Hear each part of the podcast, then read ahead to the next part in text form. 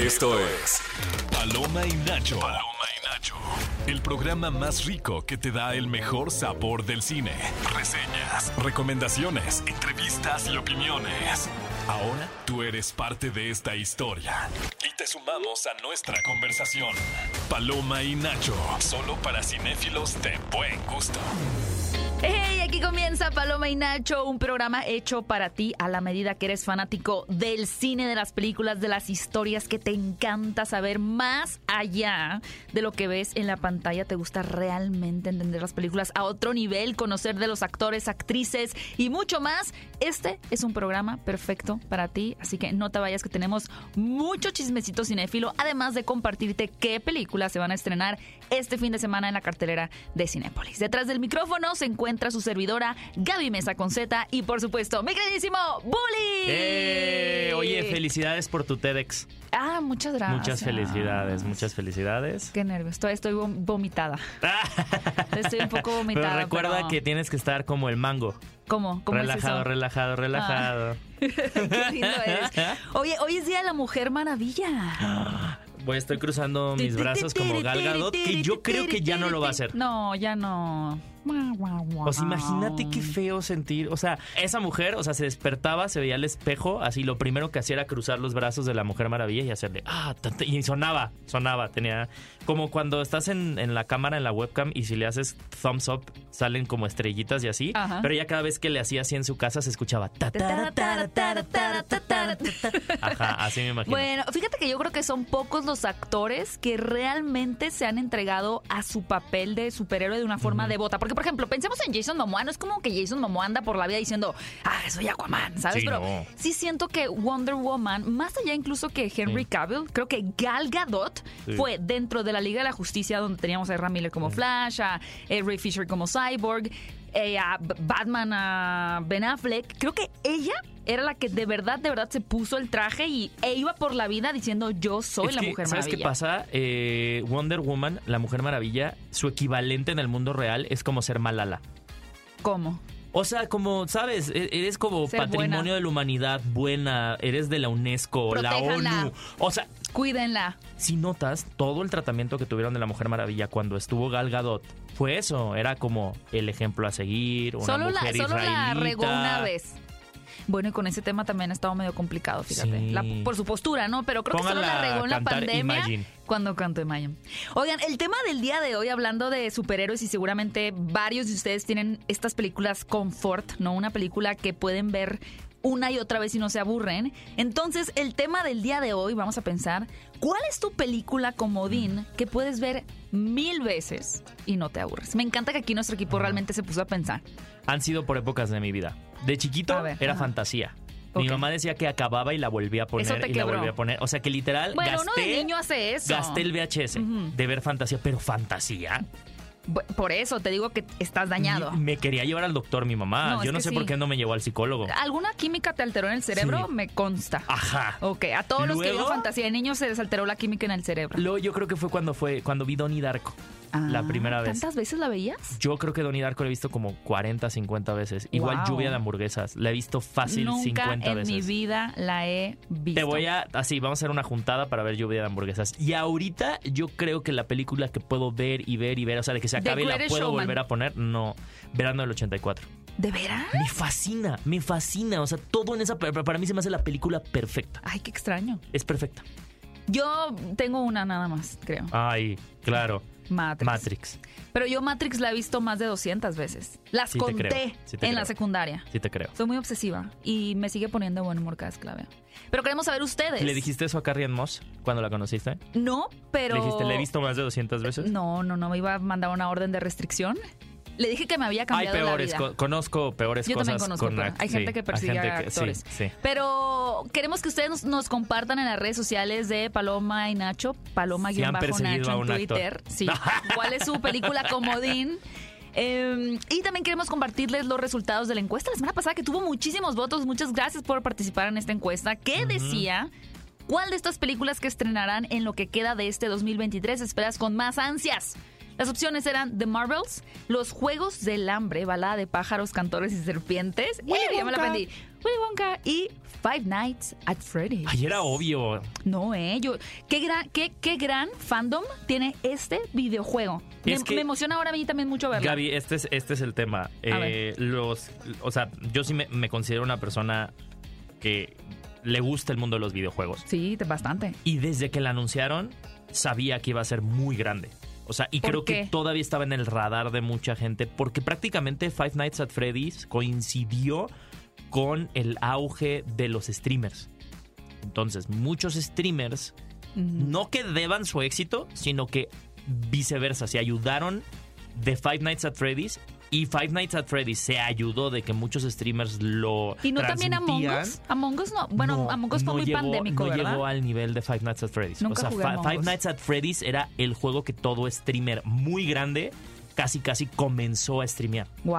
Entonces, por eso coincide Mira. y por eso es como, incluso hasta entra en una época de nostalgia. O sea, mucha gente le tocas Five Nights at Freddy's y no va hacia Five Nights at Freddy's, va hacia Twitch, los streamers. Entonces, es ya que- un elemento de nostalgia. Que yo creo que en este lado de, de, por ejemplo, los que hacemos y que comenzamos a hacer creación de contenido alrededor de películas, nuestro Five Nights at Freddy's fue el UCM Ajá, en claro. 2016. O sea, cuando entró Claro. Civil War, Sí. ahí fue cuando, ¡pum! O sea, yo tenía haciendo videos desde el 2011 Ajá. y tuvieron que pasar cinco años para que la gente dijera, ah, Ah, este es el tema popular, hay que entrar un poquito Ah, más a... un poco así es mi, Five ese es mi Freddy's. Five Nights at Freddy's. Ese es el Five Nights at Freddy's de muchos streamers. Entonces, ah, pues qué por emoción. eso es Yo también ya quiero verla. ¿Y qué creen? Pues tenemos 10 pases dobles para que vayan a la premiere de FNAF, la película Five Nights at Freddy's. Solamente respondan el tweet que pusimos en arroba XFM y las primeras que creen 10 personas se lo llevarán será este próximo miércoles en Oasis, Coyoacán. ¿Qué Ahí tal, estaremos eh? nosotros. Sí. Y si alguno de ustedes gana por parte de este programa de Paloma y Nacho, por favor, salúdenos. Ay, sí. Salúdenos a nosotros, no como Timothy Chalamet, no va a saludar a Army Hammer. Ay, qué, qué miedo.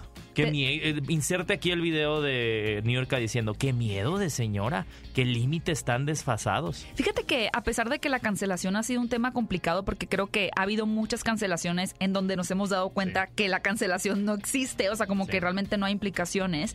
El caso particular de Army Hammer creo que sí llegó a sus últimas consecuencias. Este actor se volvió muy conocido por la película de David Fincher de mm, La Red Social, en donde Claro. interpretaba a, bueno, interpretaba a los gemelos, ¿cómo se llaman? Um, Ay, los que pero lo hacía increíblemente a los bien. que se traqueteó el, el Zuckerberg. El Mike Zuckerberg. Mike Zuckerberg. Lo- bueno, los gemelos. Él interpretaba a los gemelos, Sí. o sea, era un, un actor, vaya, como a la Lindsay Lohan en Juego de Gemelas, Pero él daba vida bien. a los dos. Lo hacía muy bien. Winklevoss, Winklevoss. Ajá. Ay, el cerebro, qué mágico es. Qué mágico porque yo no me mágico. Yo no vi fantasía de niña, entonces todavía Ah, no. Ahí es donde viene la magia. Y a partir de ahí comenzó a tener varios personajes hasta que llegó a esta película que también creo que lo hizo muy famoso, que fue Call Me By Your Name, o ¿cómo se llama en español? Llámame por tu Llámame nombre. por tu nombre, del director Luca Guadagnino, en donde aparece junto a Timothy Chalamet, que es esta historia Sí. de amor en Italia, romance italiano Sí. entre pues un jovencito. Medio rara también, porque la novela a mí siempre se me hizo muy raro que, bueno, Elio Él era tiene menor de edad. 16 y este chico tiene 20, 21. Pero a ver, La película es Pre-Me Too. sí es premio. Es que también. O sea, ya cuando ves la película dices, Mm. ok, ¿por qué? Aquí yo sí tengo un problema porque Timothy Chalamet sí se ve de 16, pero Army Hammer se ve de 29. ¿Y cuánto se supone que 31, tenía? 21. Ay, claro que no.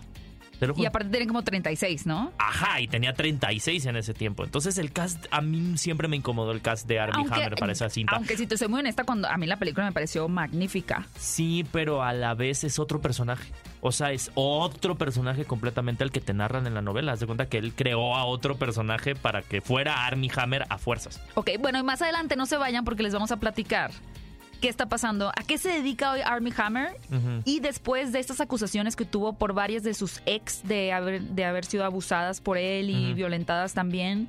eh, incluso que sonó este tema de que era que un caníbal, del can- con el canibalismo, etcétera. ¿Dónde está ahora Army Hammer y qué piensa su compañero Timothy Chalamet, con quien compartió créditos en esta película? ¿Qué sobre créditos? él? Besos, abrazos ¿Con y compartió? Compartió, Compartió, compartió. punto. Con mayúsculas. Oigan, y hablando de compartir, pues eh, déjenles digo que hoy es el día de volver al futuro y por eso vamos a escuchar la canción This is the power of love de la banda sonora de eh, Volver al Futuro, claramente. Y regresamos aquí en Paloma y Nacho. Feliz día de Volver al Futuro. Estás escuchando el podcast de Paloma y Nacho. Estamos de regreso en Paloma y Nacho, el programa dedicado para todos los amantes del cine, las películas, las buenas historias. Y como sabemos que seguramente muchos de ustedes se van a ir al cine este fin de semana o la próxima semana, queremos invitarlos a probar el nuevo frappé que Cinépolis y mis pastelitos hicieron para todos nosotros. Se trata de una bebida dulcemente especial, colorida y refrescante que estará disponible en los Cinépolis y Coffee Tree del país hasta el 31 de diciembre, así que no duden en probarlo. La verdad es que mí me encantó, así que vayan por el suyo. ¿Qué pasó con Army Hammer? Se dedica a vender tiempo compartido en las Bahamas. No sé, pues No, ese era sí, el no, rumor. de verdad. No, yo sé, pero No, pues. Bueno, en las Islas Caimán.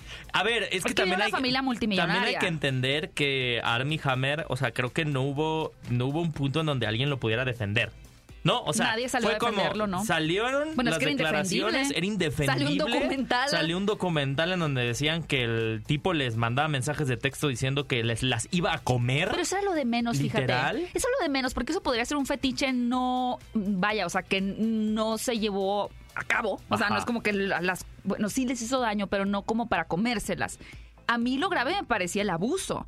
O sea, el abuso físico, el abuso Sí, bueno, te tienes que ir con las, o sea, hablando de la, en la parte No es como que legal, les comió te una tienes que pierna, ir con pues, a sus lo- parejas. con lo que tienes ahí, ¿no? O sea, las cosas que sí O pasaron. sea, sí era un tipo abusivo. Sí, es sí. una realidad. Sí, y porque como todo lo demás es presunción, es presunto. Exactamente. Presunto caníbal, Y luego lo que estuvo picante es que Timothy Chalamet participó en una película de caníbales al mismo tiempo que se estaba dando todo este tema de Armie Hammer. Y por eso la prensa lo abordaba preguntándole como Pero "¿Y qué pobre". piensas de-?" pero sabes que me parece que tiene un gran equipo detrás Timothy Chalamet porque las respuestas claro. que daba eran brillantes. O sea era como no te puedo o sea este tema requiere un diálogo extenso.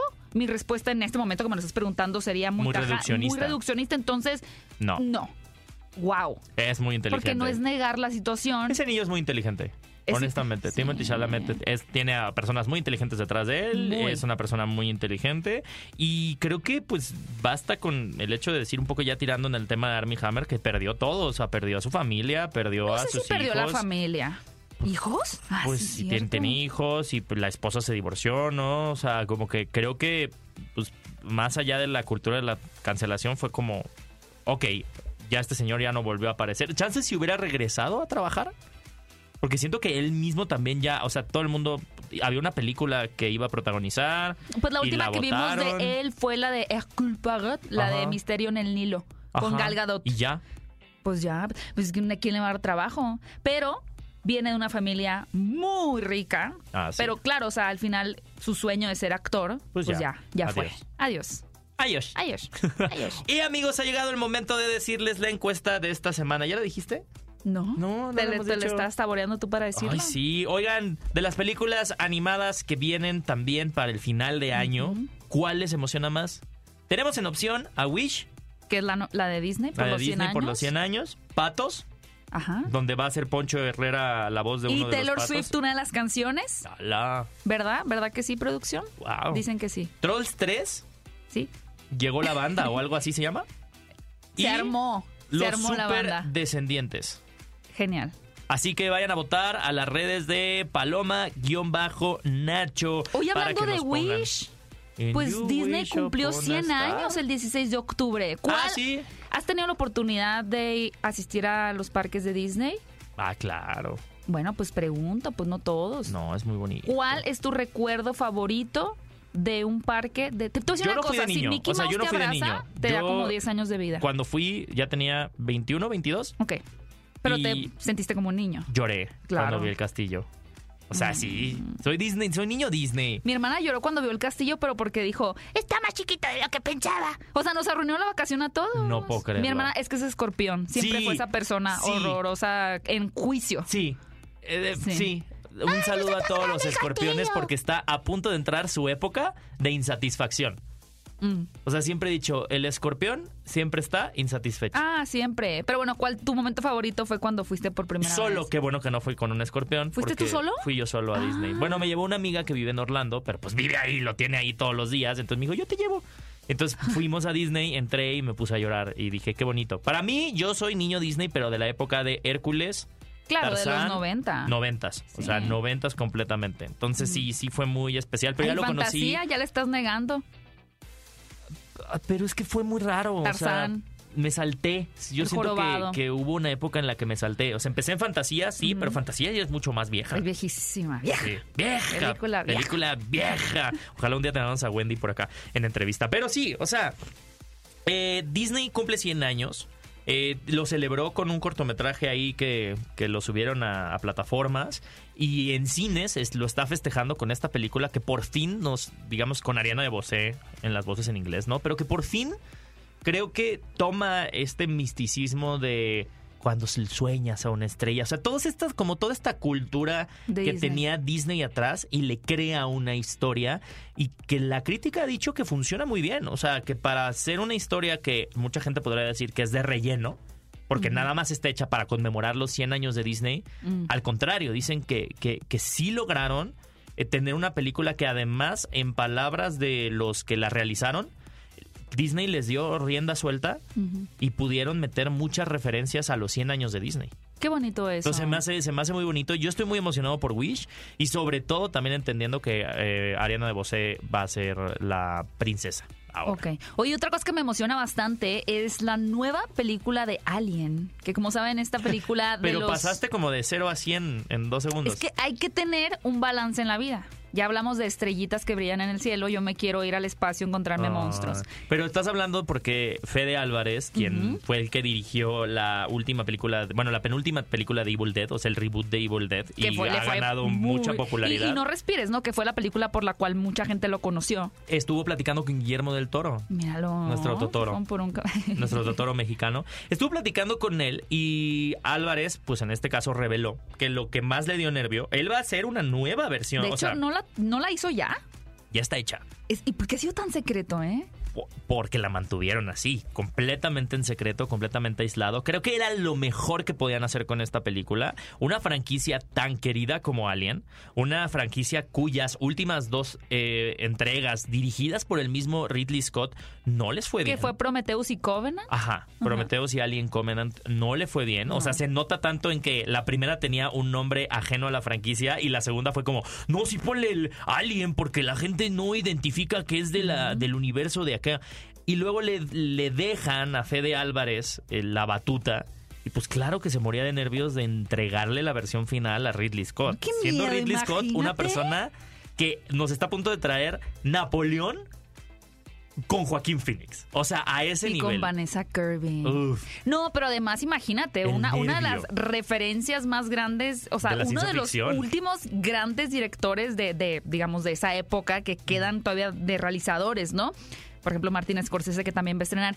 Pero lo que dice Fede Álvarez, que me dio mucha risa, es que Martin diga que Ridley Scott es un director muy difícil de complacer, que incluso para él la película de Top Gun, la última fue como, "Meh, Eh, pues Sí. ahí estuvo, ¿no? O sea, no, no, eh, no es un director que diga, ay, bravo, y que está muy satisfecho porque realmente le gustó a Ridley Scott la nueva película de Alien dirigida por Fede Álvarez, que no, no forma parte del mismo universo, según lo que entendí. Sí. Es como otra historia. eh, al parecer O sucede sea, no está muchos, conectado, lo que te no quiero está decir. conectado ya. O sea, no es como Ah, que vas a ver a Ripley, pues. Exacto. O una referencia Ya a Ripley. Ni siquiera va a haber referencia. Son estos, eh, estas personas que van a tener que sobrevivir al xenomorfo en un planeta distante completamente aislados. Es la única reseña que tenemos de la película.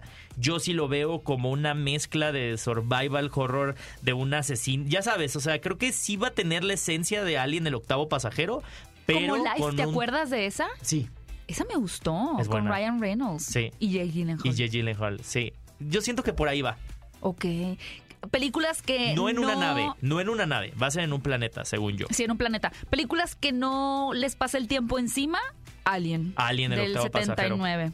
Sí, de hecho estaba hablando justo de, de lo- en el fin de semana porque estuve reviviendo un poco de la franquicia y, y me di cuenta de, de lo bien, de lo meticuloso que fue el proceso de hacer Alien y cómo aún al día de hoy cuando nos preguntan acerca de un monstruo espacial, lo primero que nos viene a la cabeza es el xenomorfo. No hay otro. O sí, depredador.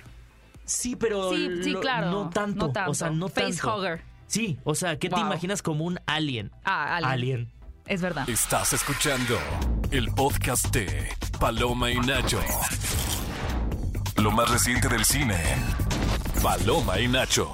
Amigos, estamos de vuelta en Paloma y Nacho, su programa de confianza para enterarse de todos los estrenos que llegan a las salas de Cinépolis y que creen, ahora sí ya tenemos, ya está aquí la cartelera para saber qué llega y qué vamos a poder ver y qué creen. Pues eh, la semana pasada tuvimos al eh, talentosísimo Eugenio Derbez, que la verdad tuvo su premier de la película Radical y le ha ido muy bien, eh, muy buenos comentarios acerca de la película. Tú misma, Gaby, ya la viste, nos puedes atestiguar un poco qué, qué piensas de esta película, pero ya está en las salas de Cinépolis Radical, que además tiene garantía Cinépolis, o sea, se llevó el sellito de garantía Cinépolis. La verdad es que es una gran historia. Creo que varias de las cosas que he escuchado yo en torno a esta película que tiene que ver con un maestro en, en una ciudad, es Tamaulipas si no me equivoco, de pronto como que se, me, se me borra un poco la memoria en, en- en la geografía específica de la película. Pero es una película que sucede como en el 2008 más o menos, cuando la guerra contra el narco- narcotráfico estaba también como muy, muy fuerte. Y lo interesante de esta cinta es que tenemos una escuela alejada de la mano de Dios a todo lo que da, ¿no? Realmente los maestros están ahí por compromiso, no les interesa para nada que los alumnos aprendan, o sea, una escuela normal, la típica escuela. Cualquier escuela. Pero esta escuela México. además, eh, a esta escuela asisten a niños de muy escasos recursos y con realidades muy difíciles, desde niños que tienen que cuidar a sus hermanitos porque la mamá no puede cuidarlos, el papá está ausente. Situaciones de abuso. Situaciones de abuso que viven en torno a, a espacios de violencia. Entonces, además de no tener una buena educación, pues tienen una vida complicada. Llega este maestro que tiene la intención de Cambiar implementar cosas, ¿no? un nuevo método de enseñanza. De ahí viene la palabra radical, el título de la, de la película, que es una- un método radical en el cual ellos realmente puedan eh, Pero en, descubrir. en ningún momento en la película sale Eugenio Derbez y dice, esto es radical. No, no Ah, dice, qué gracias bueno, a Dios. Qué bueno. No, pero es que hay la- la- películas así. No, la mayoría de las películas dicen el Y- título y es súper cringe. Y mucha gente piensa que esta película va a ser así y no. Es que esto es radical. Radical. No, no se preocupen. Es un gran título para, para una buena película. Pero eh, llega este maestro a enseñarles que tienen un potencial, que es algo que mm, pues ni los padres de familia, ni los maestros, ni ninguna figura de autoridad le había hecho sentir a estos niños. Y muy importante, esta película está basada en hechos reales. Y es fascinante por muchas cosas, pero sobre todo porque tiene una historia muy cuidada en el sentido de que termina siendo agridulce, sí es una película motivacional en la que no solamente como audiencia, aunque no estés en la docencia, te puedes sentir inspirado, pero al mismo tiempo te, te hace reflexionar sobre la situación real de millones y millones y millones de niños, de jóvenes, de adolescentes en México. Y a mi parecer, esta es la mejor actuación que nos ha entregado en un drama Eugenio Derbez.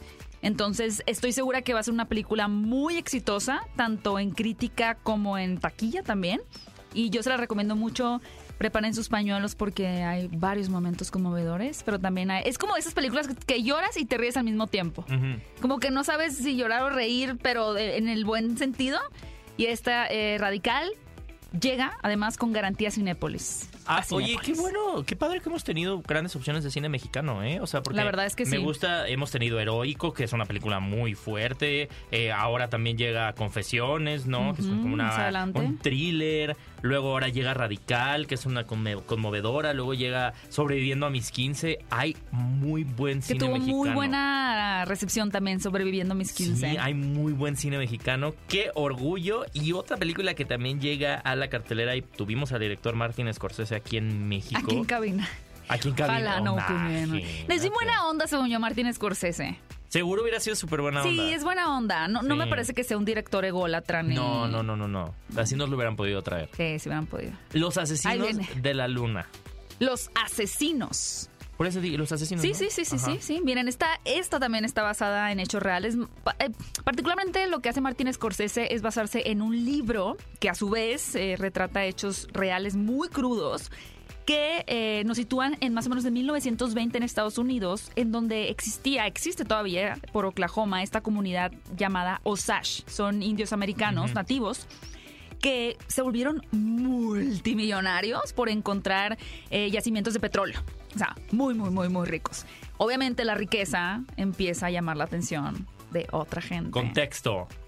O sea, ¿Contexto? eh, los migrantes en Estados Unidos eh, masacraron a las comunidades de indios americanos y las Bueno, desterraron sí. de prácticamente todos sus terrenos. Y luego Bueno, pero eso es en cualquier colonización y. Literal, hubo una colonización. Contexto. Como porque luego siempre. creo que hay gente que no tiene idea de que eso pasó en Estados Unidos y de que existían nativos americanos No, y que los sacaron de sus tierras. Y los todavía- continúan en Sí, sus ellos tierras. todavía tienen sus tierras, pero No, hubo bueno, muchos desplazamientos. ingleses. Claro, claro, bueno, sí. El punto Contexto. es que aquí vemos como el- un personaje interpretado por Leonardo DiCaprio llega de la Primera Guerra Mundial a pedirle trabajo a su tío que vive en esta, pues, a los alrededores de esta comunidad. Es un señor muy bien posicionado, es un señor que tiene buena influencia en la sociedad, que sobre todo se ha ganado la confianza de estos, de esta comunidad Osage, y le dice, oye, pues deberías de acercarte, de pronto conquistar a una de estas mujeres para que te caiga un- una herencia, ¿no? Y a partir de eso seguimos la historia de estos personajes y vemos cómo poco a poco la avaricia los lleva a cometer actos atroces. Ahora, lo que es bien interesante también del libro es que ves la perspectiva dentro de la comunidad y también el involucramiento del FBI, que el FBI era muy nuevo en ese entonces. Ajá. De hecho, este fue el primer caso importante que, que investigó el FBI. Es una película larga, sí, pero es una película muy triste y a la vez muy seductora en cuanto a cómo paulativamente y sin que te des cuenta se va convirtiendo en una película de horror. Ay. Parece ser romántica, como mira, qué bonito, que y de repente empiezan a pasar cosas que tú dices, no doy crédito al silencio además de, de todo el entorno, no solamente de los de quienes sean los victimarios, sino también de la policía, de los forenses, de los médicos, como todos preferían guardar silencio por miedo a sufrir consecuencias, ¿no? Y, porque tenían devaluadas también a la importancia De estas comunidades. Oigan, Bueno, ahí lo tienen. Ahí lo tienen, ahí tienen eh, Los Asesinos de la Luna. Y también llega 12 horas para el fin del mundo. Que si ahorita me trabé es porque me acordé del tráiler de esta película. Se ve increíble. ¿Qué onda con los efectos especiales? Buenísimos. O sea, yo creo que 2002 está, o sea, es 2012 y esa película se ve como de mega presupuesto. Esta se ve como tres veces más. Se ve muy bien. Estamos hablando de un padre que trabaja en una estación espacial, o sea, él está el espacio prácticamente, y sucede una- un acontecimiento catastrófico de una lluvia de meteoritos en la Tierra.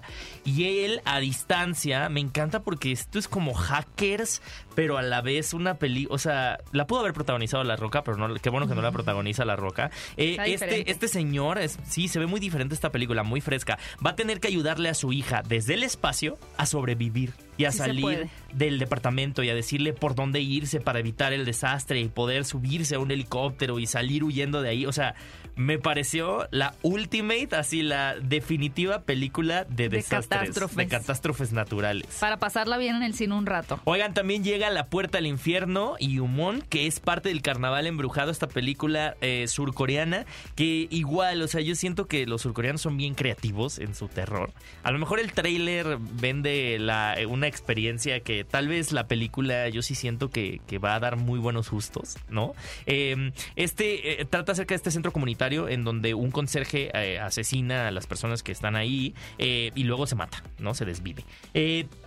Desde entonces comienzan a haber sucesos paranormales y un investigador paranormal va a entrar ahí al quite a investigar. Él tiene también su historia personal, ¿no? Porque su mamá también tuvo ahí un, un tema. Mucha y- tragedia. Mucha tragedia y hay un exorcismo ahí involucrado. torre. Y eh, estos eh, hab- habrá, mientras tanto, también otros tres estudiantes universitarios que escuchan el rumor de estos sucesos y se van a investigar a este lugar. Y a partir de ahí, las puertas al infierno se abrirán. Y Yumon aparecerá. No sé qué es Yumon. No, gracias. Porque me suena, pero me suena Pero aparte que es asiática. Por eso les digo, el ¡Qué terror, sur- el terror coreano es increíble. Así que ustedes, neta, no se la pueden perder. Y wow, esta opción que llega como amo a Tony Colette, Dios mío de mi vida. Si no vieron la película de las herederas de la mafia con Tony Colette y Mónica Bellucci, de lo que se perdieron, ¿eh? Bellucci.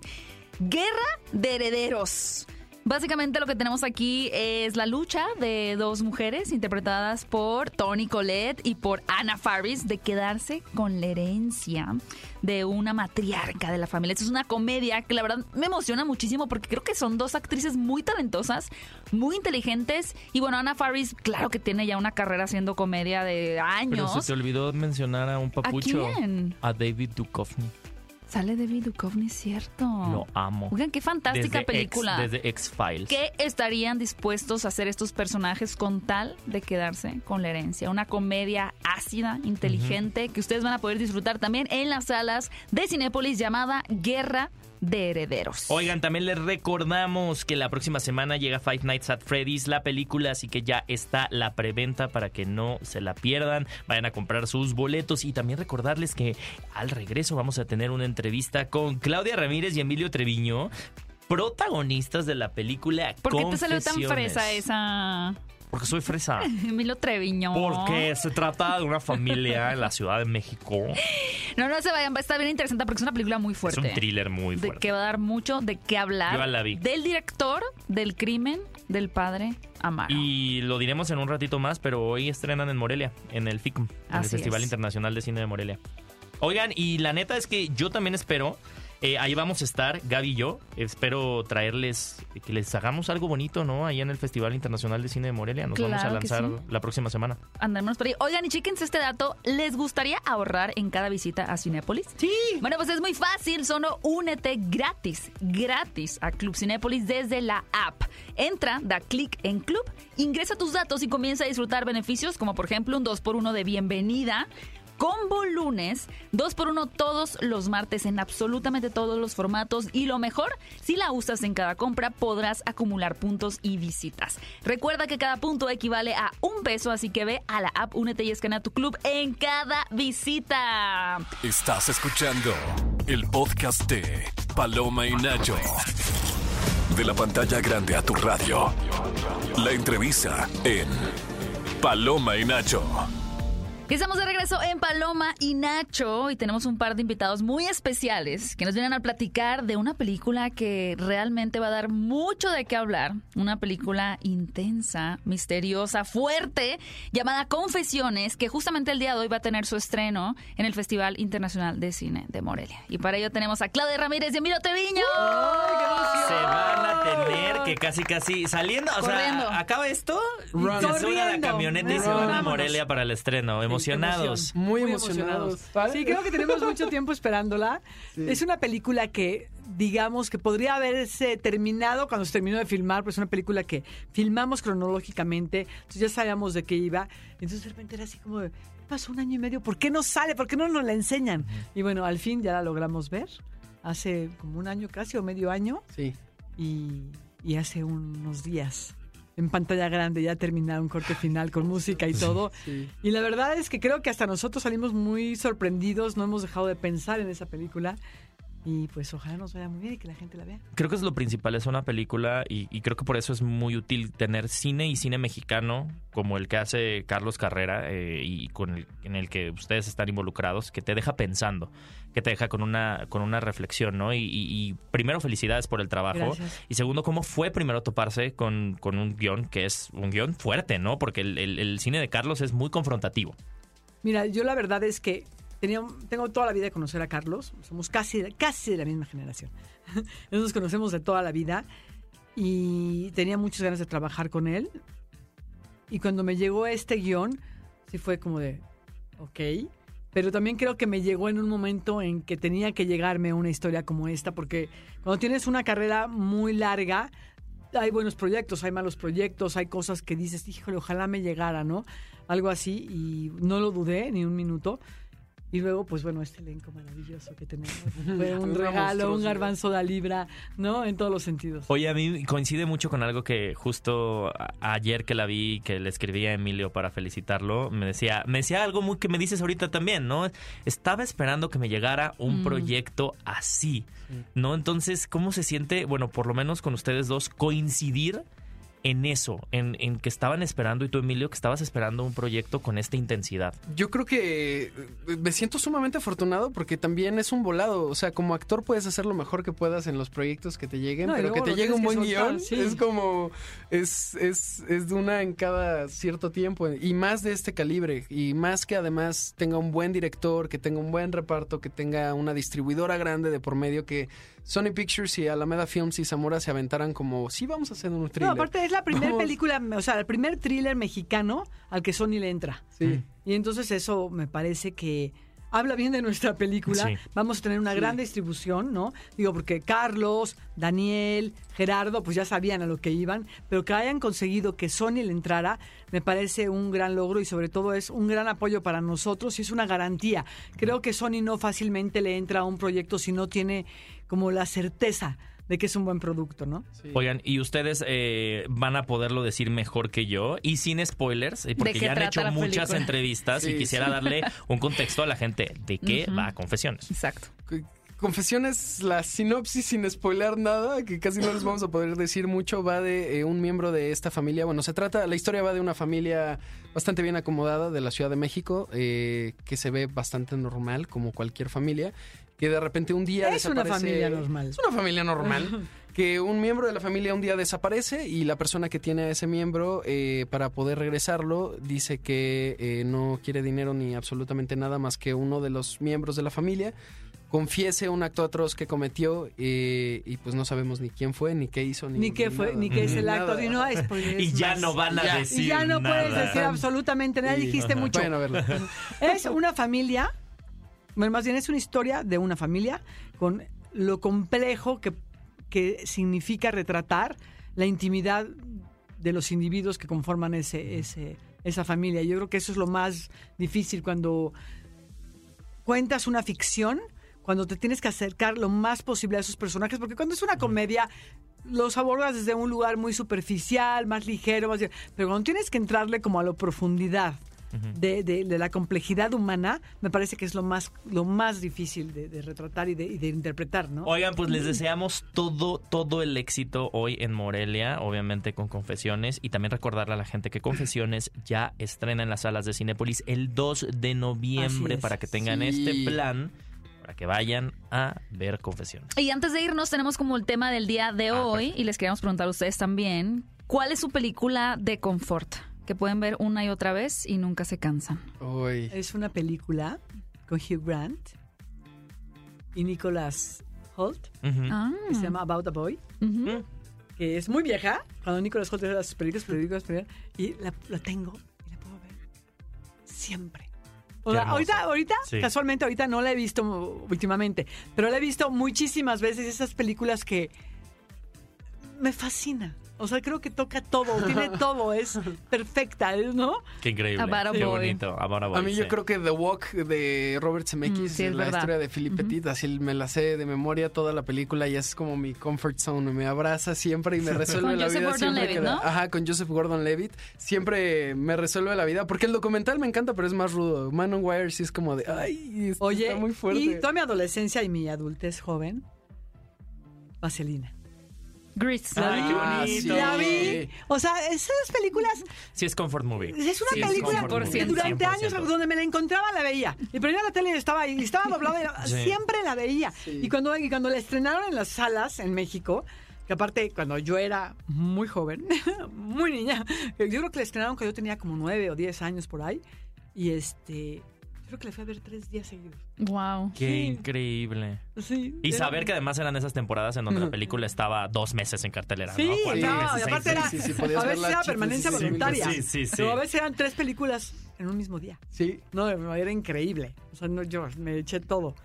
Pues, Qué bonito. amigos, tuvimos aquí a Claudia Ramírez y a Emilio Treviño, Sí. protagonistas de la película Confesiones, que ustedes no se pueden perder. Y obviamente no dejar pasar a también los otros miembros del cast, que son talentazos. Juan Juan Manuel Bernal, Bernal. gracias por existir. Eh, y, y Luis Luis Ñeco, Ñeco. que no, o sea, que no lo conozca, por favor, rásquele ahí, en cine latinoamericano y sobre Sí. todo el cine chileno. Es, veras, aparte de que es una persona increíble, un gran, Es un gran compañero, es un actor. Así como Emilio dice que estaba muy nervioso a la hora que nos conoció, que iba a trabajar con nosotros, yo estaba así con Luis. O sea, tenía un pudor, tenía un pudor así de que "Ay, no quiero, no, me muero del susto con este genio, güey, de la actuación.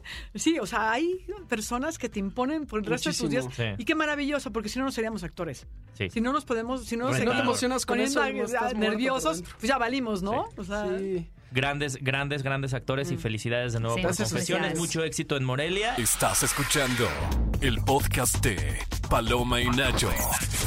Amigos de Paloma y Nacho, ha llegado el momento de ya casi despedir este programa, pero tenemos una llamada para preguntarle acerca del tema del día y está aquí con nosotros en la llamada Isabel, sueño de mis sueños, quéreme Isabel. ¿Cómo estás Isabel? Hola, buenos días. Hola. Buenos días Isabel. Oye, obviamente queremos preguntarte aquí en Paloma y Nacho, ¿cuál es tu película comodín que puedes ver mil veces y no te aburre nada de nada? Ay, Titanic. Qué hermosa película. Oye, pero le dedicas mucho tiempo porque Titanic dura sus tres Son horitas. tres cassettes, Sí. sí. Sí. Pero no importa, lo vale. Lo vale, ¿Cuál es es, tu una escena favorita del Titanic? Cuando todos Jack. se mueren. Jack. Cuando se caen los platos. Cuando se empiezan a hundir. Ok, Jack. Jack bailando. Sí. O, o la, a, mí, a mí me gusta mucho la escena cuando está Jack en las escaleras y la recibe a Rose. Eso me gusta Ah. Y mucho. la recibe, Sí. claro. Qué Muy romántico. Me- sí, romántico. soy A mí me muy gusta cuando escupen. Es mi escena favorita. Ah, también Sí, es muy buena. Es muy buena. Es muy buena. Muy bien. O sea, me encanta. es- Ustedes sabían que se me, me da mucha risa cuando Jack dice, eh, o Rose dice, estoy en la cima del mundo. Y en realidad te das cuenta y están a nivel del mar.